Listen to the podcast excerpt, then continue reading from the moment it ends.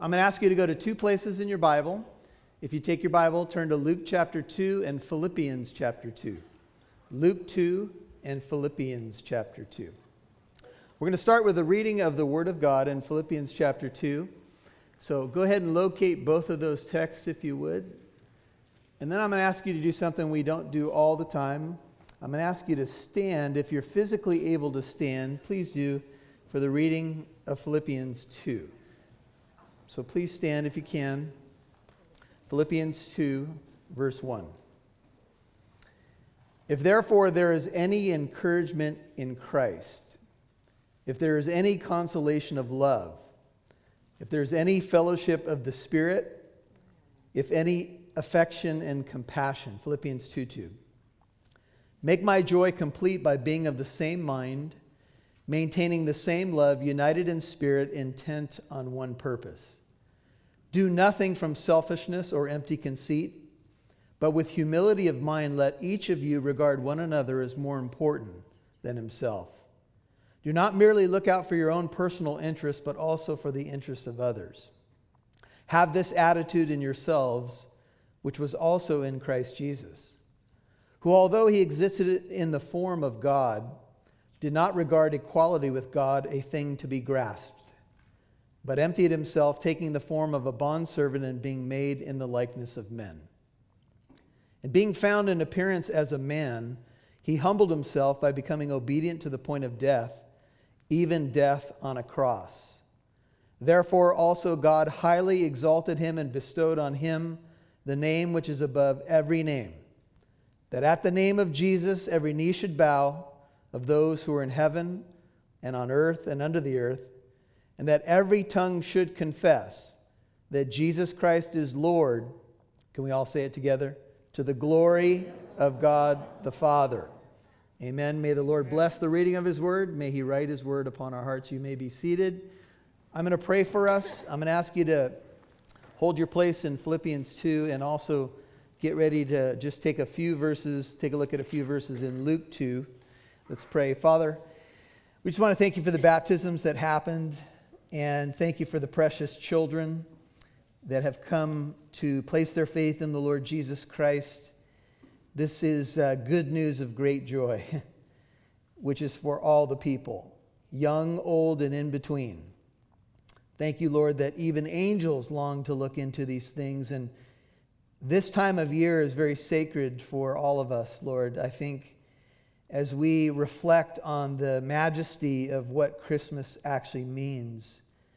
It's really almost beyond words. But we do have words that have been breathed out by God, captured in the Holy Scriptures, that do give us a glimpse of exactly what you want us to see and hear and respond to. And so, Lord, as we have come to this place on this Sunday morning, on this Lord's Day, we just want to set aside everything, every weight, every concern, every distraction, everything that may steal our joy and challenge our peace. And we look to a night when a child was born, a son was given, and we look to a hope that is the anchor of our souls. So may you minister, Lord, as only you can as we get into your word and as I already mentioned, may your word go deep into us. For your glory, we pray in Jesus' name. Amen.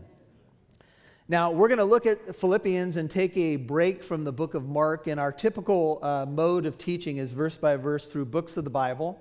But we'll take a little break here at Christmas time and we'll look at a few Christmas messages together. I'd like to just share a few verses that I think we all know, and it's become really the fabric of our hearts. Luke 2, verse 10 says, The angel said to them, Do not be afraid, for behold, I bring you good news of a great joy which shall be for all the people. Luke 2, 11. For today in the city of David there has been born for you a Savior who is Christ the Lord. Now, when we're together next Saturday night and Sunday, we'll get into the Luke 2 text, but I wanted to set that up by going to Philippians now. And we're going to look at a Christmas text in one of the epistles. When you hear the word epistle, that just simply means a letter. It's been pointed out by theologians that the Gospels tell the story of Jesus, but the epistles or the letters give the meaning of the story. It's not like the Gospels don't give us some meaning, but you get the depth of meaning by getting into the letters of the New Testament. Letters like 1st and 2nd Corinthians, Galatians, Philippians, Colossians, and so forth. Philippians is a uh, epistle of joy. If you ever read a commentary on Philippians or studied the book, and many of you have in, in various Bible studies, Philippians has been called the epistle of joy, the letter of joy. One of the remarkable things about that is that the Apostle Paul wrote the letter from prison, and yet he is encouraging Christians to have joy. He says, uh, he even challenges them to be of the same mind. That is, not to be cookie cutter Christians, but to, to have the heart of Christ, to have the Holy Spirit driving their lives. And that, verse 2, Philippians 2, would make his joy complete. It is possible to have joy even when your circumstances are not the best. I mean, after all, the Apostle Paul does write this from a prison experience where he's probably chained to a different Roman guard every four hours. Wasn't the best of circumstances, and, and prison experiences back in that day were not the best of circumstances at all. But Paul found joy in Jesus, and that's really what Christmas is all about. Now, what he's going to write in Philippians chapter 2, and we'll focus on verses 5 through 11, is an incredible section of Scripture. Uh, scholars have said that this particular section may have existed uh, before Paul wrote Philippians. So it may not be his uh, original, if you will. And some scholars have said that it's a fragment from a ancient hymn. Now, when you hear the word hymn, you may be thinking of like a, a hymn that we sing today, but a hymn is more like in the ancient world when it's attached to this kind of fragment that existed either by uh, spoken word or was written down by Christians. It's more like a creed.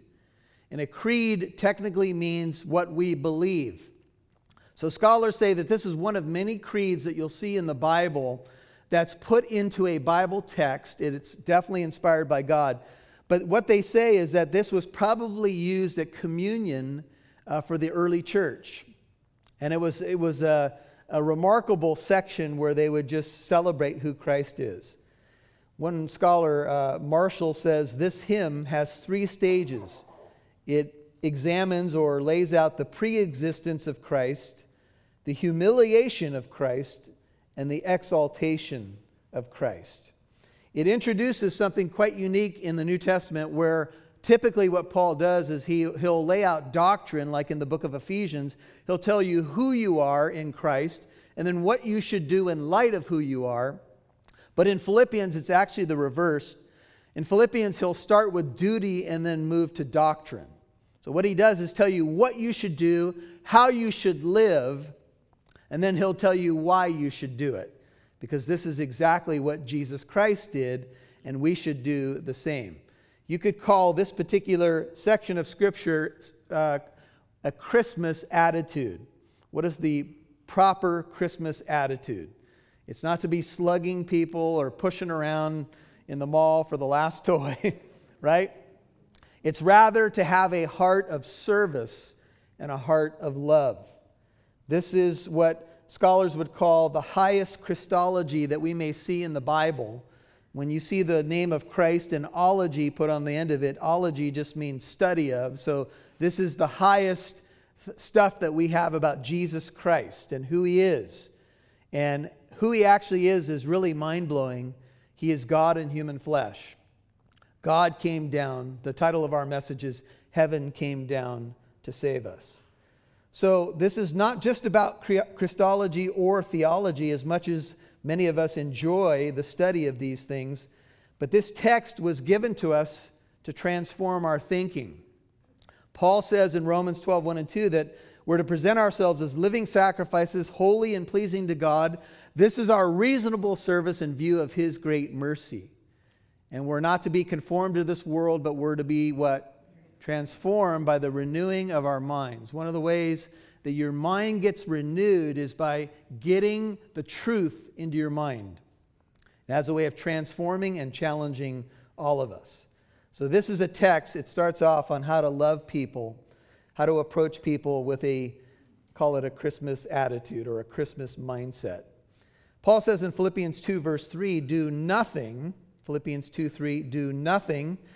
You know, whenever you're reading a scripture, um, you might, because we're all human and we all have our faults, and we all know that selfishness is one of our challenges, right? So when you look at the Bible, sometimes you, you look at phrases and you're like, does nothing really mean nothing? Like, is that a sweeping statement? Is there any wiggle room? Any loopholes there? Uh, apparently not. Because it does say nothing, and nothing means nothing. It says do nothing from selfishness. Boy, Christmas time is a time when selfishness can be quite a challenge, right? Because we all know that as sacred as Christmas is, it can turn into a time when we're just worried about what we're going to get and what kind of gifts we're going to get. We, uh, we had the privilege of being at another church a few weeks ago, which is pretty rare for me, but I got to hear another pastor. He's talking about Christmas, and he said, You know, when we were growing up as kids, we couldn't wait for Christmas. Remember how we would just mark the days and time seemed to move so slow? And as adults, he said, we typically do just the opposite. It just comes too fast. Amen? And we're like, did you all realize it's a week until Christmas? I have people ask me all the time, Are you ready for Christmas? I'm like, No, I'm never ready. How many of you would like to admit you are a last minute shopper? Just go ahead and confess it. It's good for the soul. All right, so I'll see you at Walmart on Christmas Eve. With that desperate look on your face. What do I do now? It's hard. But we're to do nothing from selfishness or empty conceit, which has the idea of vain or empty glory. But with humility of mind, this is a, an approach to life. Humility of mind, let each of you regard one another as what? More important than himself. The NIV says, consider others better than yourselves, and the ESV says, count others more significant than yourself. Would Christmas change for you if that was your mindset? For some of you, it is your mindset. You, some of you are incredible. You buy very early. Uh, you have gifts for people in the spring for the coming Christmas. I don't know how you do it. I'm not that good of a planner. but you say, oh, that would be wonderful for so and so. That would, that would be a great gift for so and so. And there are people who go to Christmas sales after Christmas to get stuff cheaper. Anybody out there? All right, you guys are very strategic people. I can't do that. I, I don't want to look at any Christmas sales after Christmas, but but we are to have a mindset, a, call it a Christmas mindset, but we're to have it all year long. And our mindset is that we're to consider others better, more significant, and more important than ourselves. This is the Christian ethic. This is Christian morality. This is why being a Christian can be so challenging. This is why we need the power of the Holy Spirit to truly live out what the Bible tells us to do. Because that's going to take our extra time, our extra prayers, our extra giving. But I have found something, I'm sure you have as well, that the Bible is right when Jesus said, and he's always right, it is more blessed to what? To give than to receive. And this is a very giving church, and you guys have, you may not know this, but you've already helped a lot of people just by your benevolence giving, we've helped uh, a myriad of families. We've been able to help people who could not provide Christmas this year. We put a, a by your generosity, we were able to put out a little uh, push notification on our app, and uh, we let people know that we could help. And I will tell you this if you need help this Christmas time, please come and see me after this service because we'd like to help you. That's why the church is here. We're not here to take, we're here to give. That's why Jesus came. He came to give to all of us. So the Bible says, do not merely look out for your own personal interest, verse 4. The word lookout is a Greek, word called scopio, and it sounds like our English word scope. And uh, I was looking at images this week, and I, I didn't put it up on the screen, but the, the best image I can think of is that periscope that comes out of the water of a ship.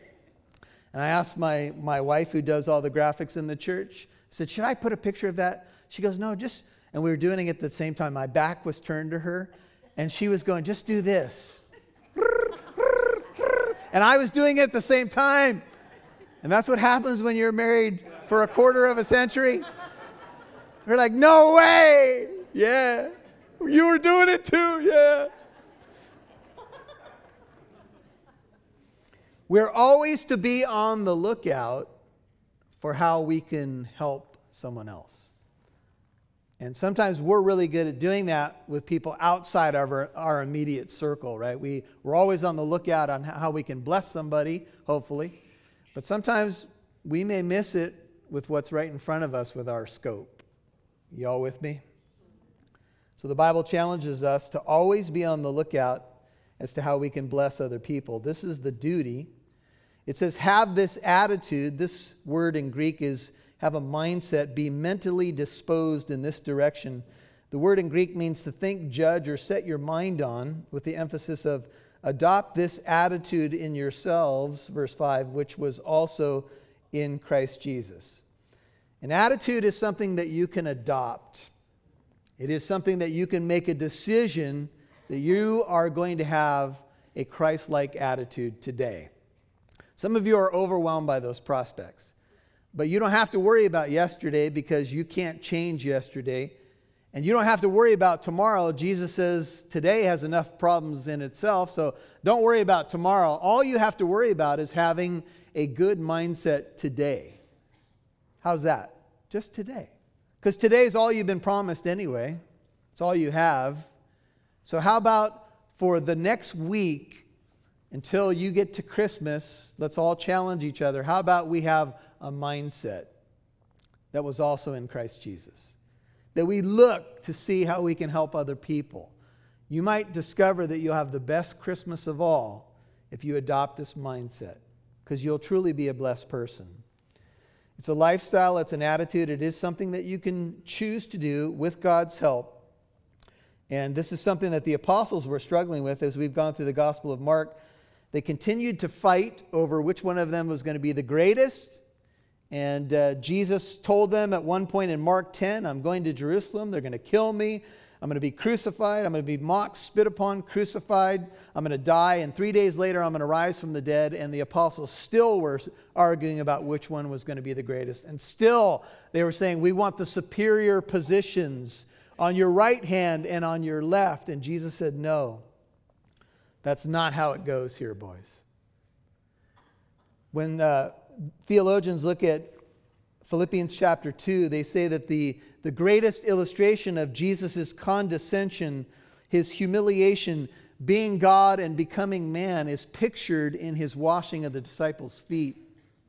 They had made Passover preparation, and Pastor Chris took us through that text in the Gospel of Mark.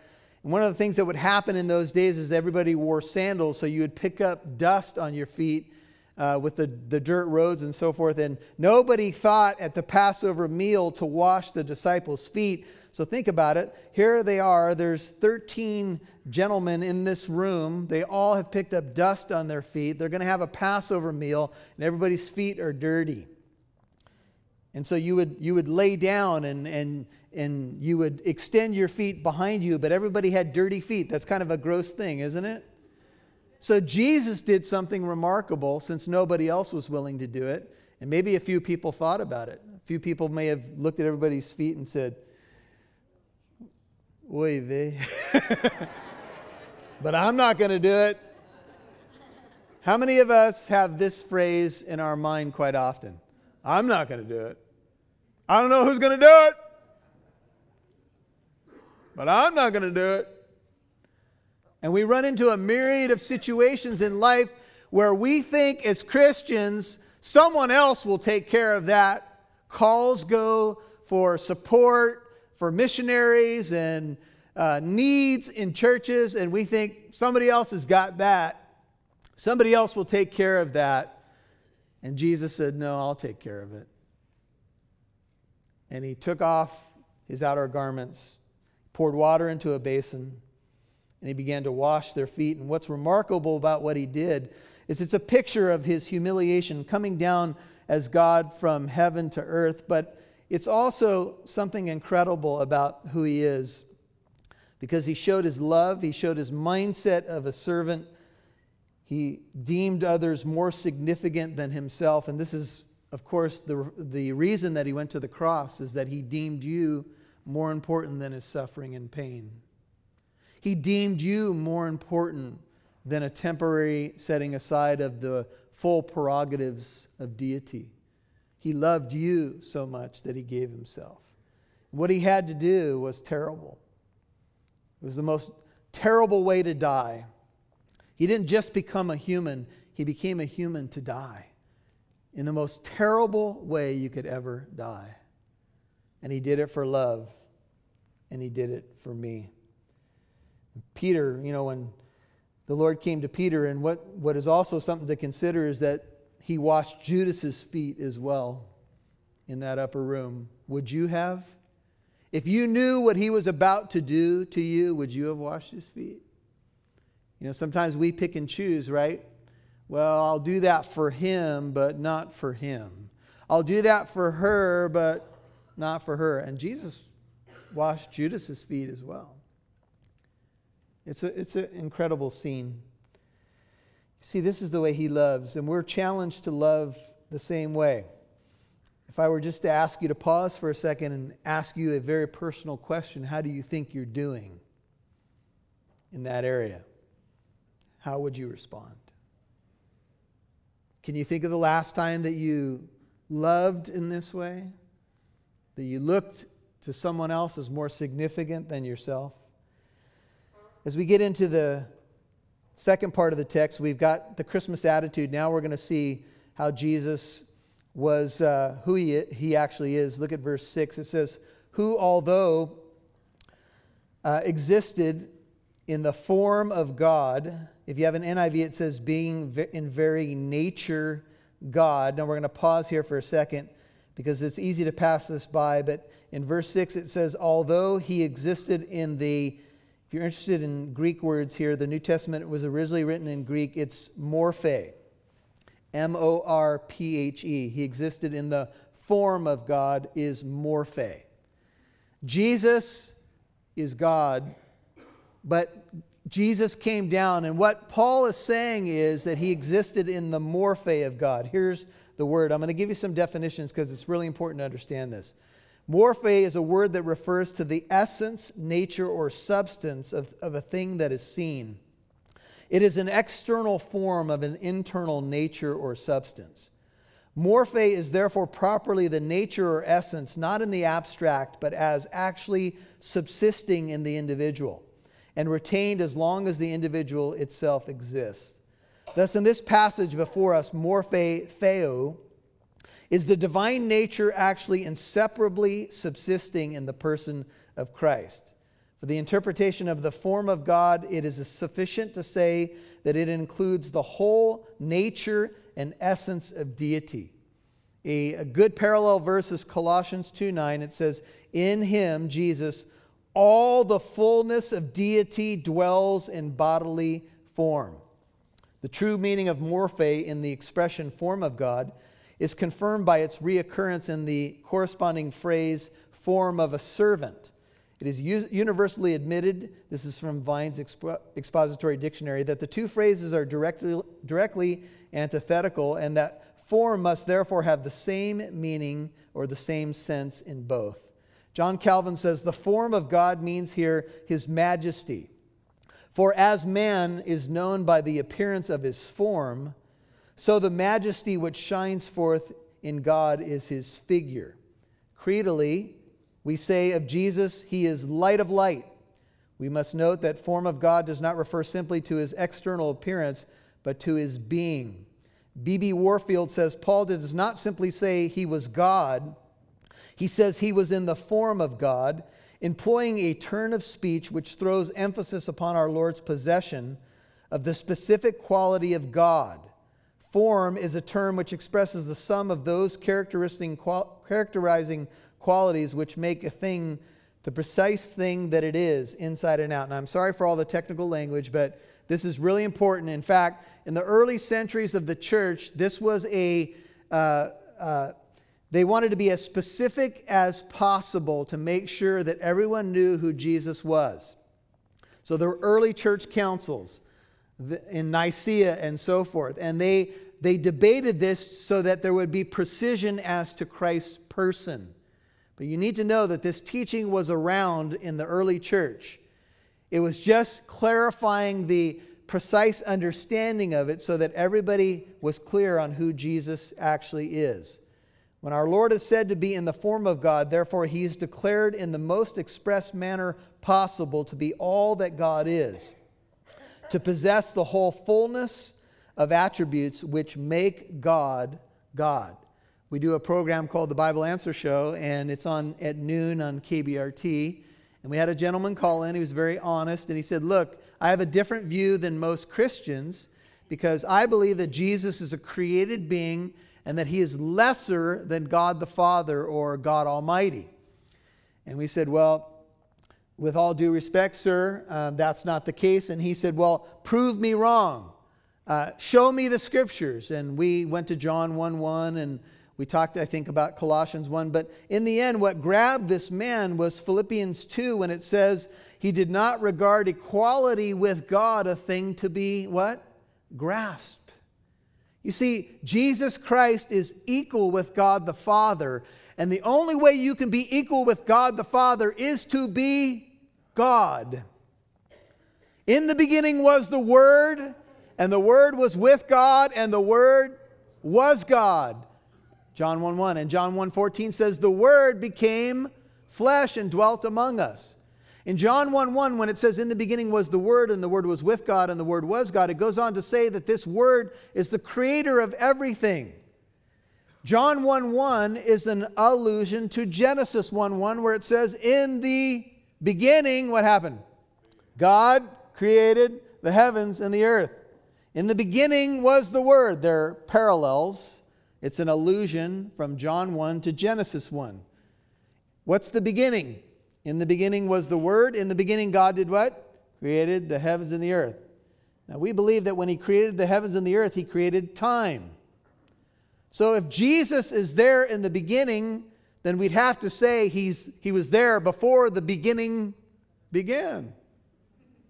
And if you're there before the beginning began, then you must be the beginner. Amen? And if you're the beginner, then you are God. You see, God says all over the Bible, To whom will you compare me? To whom will you make my equal? Well, there's nobody who's equal to God unless they are God. Now, some of you say, but if God the Father is God, how can God the Son be God? How can the Holy Spirit be God? I don't know. three and one, one and three. I know. It's hard to put it up on a chalkboard, but here's the thing. In Philippians 2, verse 6, it says, Although he existed in the morphe of God, he did not regard equality with God a thing to be grasped. See the word equality in Greek? It's a word called isos. Isos. I S O S. So I was thinking of an isosceles triangle. An isosceles triangle is a triangle that's what? What was that? that was a lot of muttering right there. Kids, what's an isosceles triangle? Triangle that's equal on all sides. So sometimes what you see when someone's trying to depict the Trinity is a triangle, says God in the middle, and then it has Father, Son, and Holy Spirit. Each are equal to each other, each one are God, but the Father is not the Son, the Son is not the Father. The Spirit is not the Father. The Spirit is not the Son. The Father sent the Son. The Spirit descended upon Jesus at his baptism. They are distinct and yet one. Here's a good way to think of it, and I'll give credit to Joe Kelly on a recent broadcast. God is one what and three who's. One God and three persons or personalities. This is the Trinity. People say, But that's difficult. It's hard to understand it. How can God be one and three and three and one? Again, I don't completely understand it. I can read the scriptures and apprehend it. I might not fully comprehend it, but that's what makes God God. How do you explain in the beginning God spoke the universe into existence? You can't. And yet, He did it because His power is beyond our comprehension. His glory is higher than some of us can even imagine. And this God became a baby in Bethlehem. You see, when I begin to understand who He is, I'm in more awe of what He did.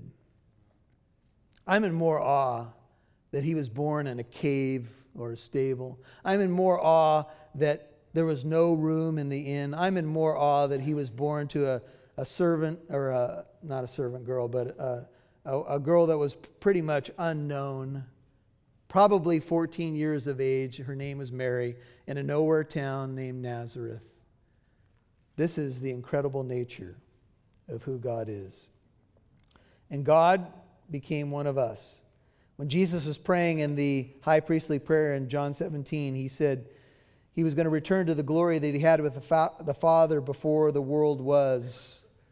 Lo, within a manger lies he who built the starry skies. The one who spoke the universe into existence is the one who died for you, my friend.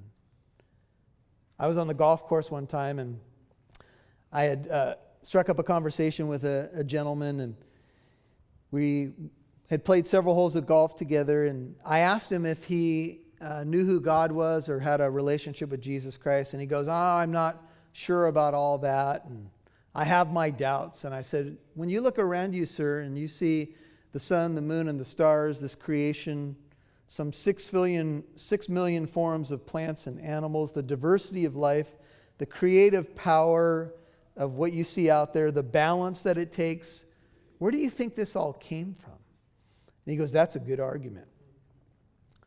And I just simply gave him the order, the argument from creation. We are in a building. A building means there was what? A builder. When you look at a painting and you're in awe, it means there was a painter. And when you have a creation, there, it means that there's a creator.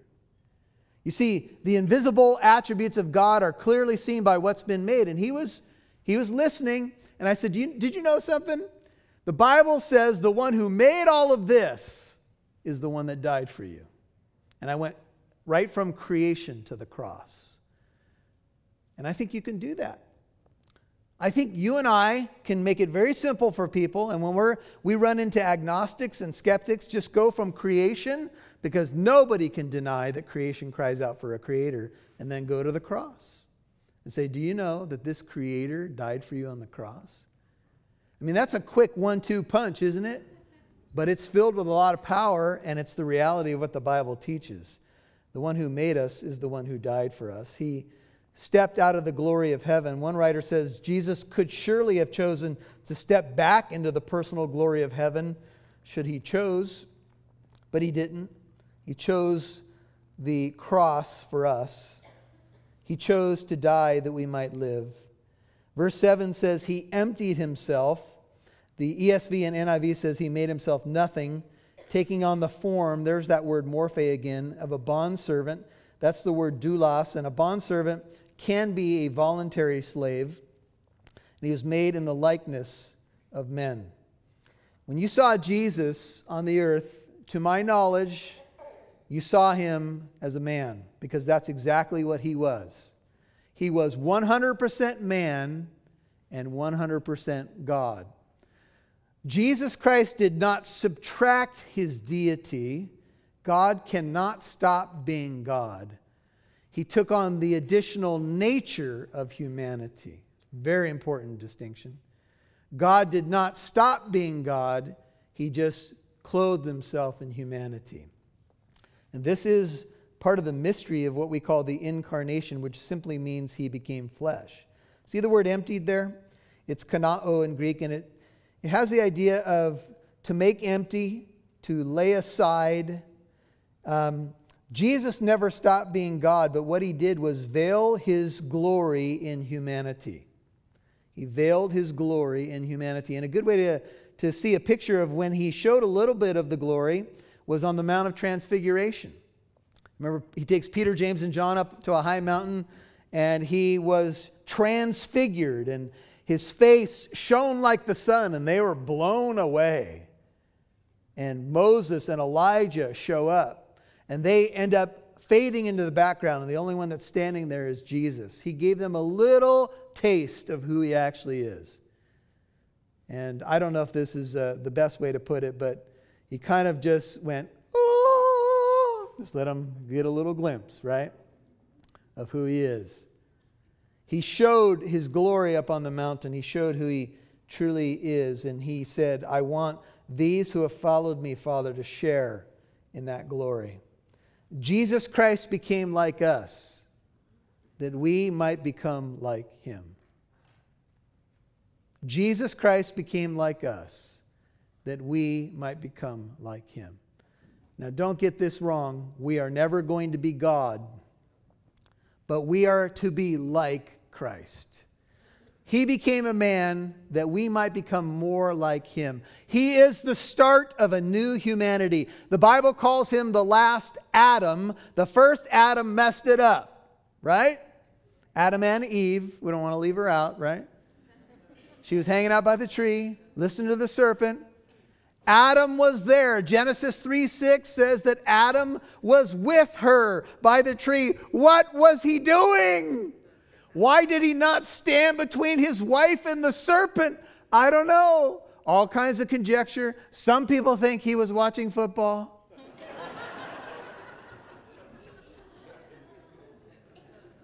and the human race was plunged into sin and death. Why do we die? Because we have all sinned and we all fall short of the glory of God. And Jesus Christ is the last Adam. He's the start of a new humanity. He's a life giving spirit. The first Adam brought sin and death, the last Adam has brought life. And you are either in him or you're not. If you have the Son, you have the life. If you don't have Jesus, you don't have this life. That's what the Bible teaches. But when you really see who he is, it's hard to imagine that we would resist coming to him. For you know the grace of our Lord Jesus Christ, that though he was rich, yet for your sake he became poor, that you through his poverty might become rich. I wrote in my notes if you could imagine the descent from the highest mountain peak to the lowest depth of the sea, a traveling from the farthest spot in the universe away from the earth to the earth. Your imagination has not begun to scratch the surface of the sacrifice that Jesus made by condescending to become a man to save your soul. It was love that drove him, but I don't think that we can even truly imagine what a step down it was for him. What he knew he was going to face. And yet he became a bondservant. A bondservant is one who serves others, sacrifices his rights for the sake of others. And being found in appearance, verse 8, as a man, he humbled himself by becoming obedient to the point of death, even death on a cross. Historians say that the Romans didn't even want to speak of the cross. They didn't like talking about it because it was the death instrument of the first century. It was the first century electric chair. Nobody wanted to talk about the cross. The symbol of the cross seems to have taken a, a, few centuries to really take hold, even in the Christian church, as a symbol because it was something that was anathema to the minds of so many. In fact, if you were a Roman citizen, you could not be crucified. They could not kill you on a cross as a Roman citizen. And yet, God Almighty died the death of the cross and he despised its shame. You know, when you think about the cross, there's evidence that the cross actually was uh, at the height of the road where people passing by going to the marketplace would walk by crucifixion victims that would be about this high off the ground as this platform is. And if you might be walking to do some shopping and walk right by a crucifixion victim. And they say that those victims often were on crosses without any clothes on, naked, dying in front of the masses. And some of them stayed on crosses for days. We've all seen the scenes, right? And sometimes it, it makes me tremble. You say, why? why? Why did he have to die? Well, he died the death that I deserved. He humbled himself and become, became obedient to the death, even death on a cross. He despised the shame. He recoiled from it in the Garden of Gethsemane. He said, Father, if there's another way, let this cup pass from me. He didn't want to drink it, folks. You wouldn't want to. None of us would. If you knew what was coming, and you knew not only the physical torture he would go through, but he would bear the sin of the world. And there's some mystery here, but the Bible says, He who knew no sin became sin for us. The Bible says in 1 Peter 2:24, he bore our sins in his body on the tree, on the cross. Well, this is how God does things. This is who Jesus is and we end with these verses that are powerful. It says, therefore, verse 9, therefore is always a connecting word in light of what you just read.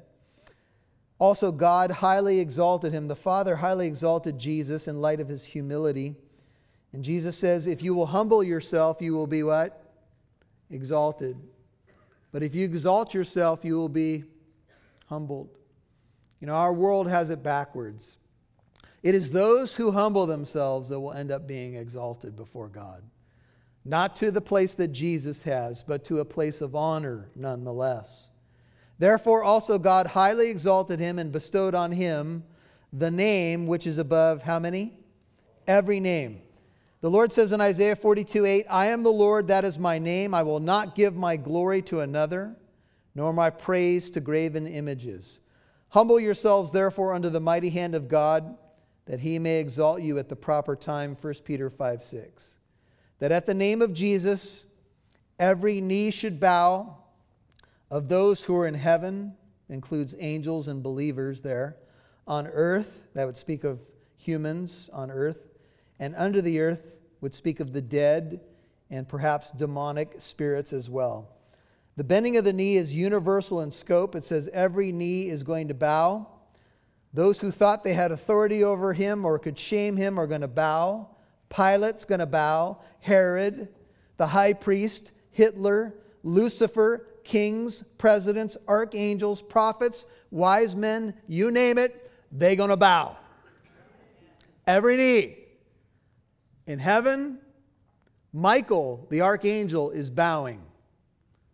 Lucifer's going to bow. All the devils and the demons and the, the terrible men and those who were the most exalted Nebuchadnezzar, Egyptian pharaohs, you name it, they're all bowing before one. Why would they bow before this one named Jesus? Because he is God. And he has a name which is above every single name. Everyone will bow. There's an old commercial. I think it had to do with the auto repair place, and the line was something like this You can pay me now, or you can pay me later. And the idea was if you do some preventative maintenance on your vehicle, then you'll be better off. And let me just say this to you this is going to be preventative maintenance for your soul. You can pay now, or you will pay later. You see, every knee is going to bow, and some people are going to bow and say, Fall on your knees Hear the angels' voices, O night divine. And they will bow in worship. They will bow like the wise men bowed. Wise men and women still bow down. And there will be other people who will bow, but it's not going to be because they really wanted to. It's, it's going to be because they had to. And they're going to say, oh, yes, he is Lord. But for some people, sadly, it will be too late. You see, every knee will bow in heaven, earth, under the earth, and every tongue should confess that Jesus Christ is Lord to the glory of God the Father. If uh, the worship team can hear my voice, if you guys would come back out. Um, see verse 11. Just write this down for your notes. This is a quotation from Isaiah 45. Here's what it says This is a great deity passage, and it confirms that the God of the Bible is the true God. It says these words Isaiah 45, 21 says, Declare and set forth your case. Indeed, let them consult together. Who has announced this from old? Who has long since declared it? Is it not I, the Lord? And there is no other God besides me. A righteous God and a Savior, there is none except me. Isaiah 45, 22 says, Turn to me and be saved, all the ends of the earth, for I am God and there is no other. I have sworn by myself, Isaiah 45, 23, the word has gone forth from my mouth in righteousness and will not turn back, that to me every knee will bow and every tongue will swear allegiance. Philippians 2:11 is a quotation from Isaiah 45:23, a declaration from the God of the Old Testament, and there's no distinction between the two testaments because the God of the Old Testament is Jesus and the God of the New Testament is Jesus. It's the same God. He knew we were in trouble, and that's why he came. And he says, Yahweh says, Yahweh, in fact, makes an oath here. He says, I promise you, you can take this one to the bank. Every knee is going to bow. You know, one of the greatest things that I've discovered in my life, being a Christian since the late 80s, is by bowing the knee to Him, I have found life. By bowing my knee to him, I've been raised up, seated with him in heavenly places. And that in the ages to come, he's going to show me the surpassing greatness of his glory. And this is where it starts, brothers and sisters. And for those of you who may not know Jesus today, but you'd like to know him, when you come to know Jesus, you come to know your Creator. Doesn't it make sense that if God made you, the only way that you would find completeness is to come to know Him?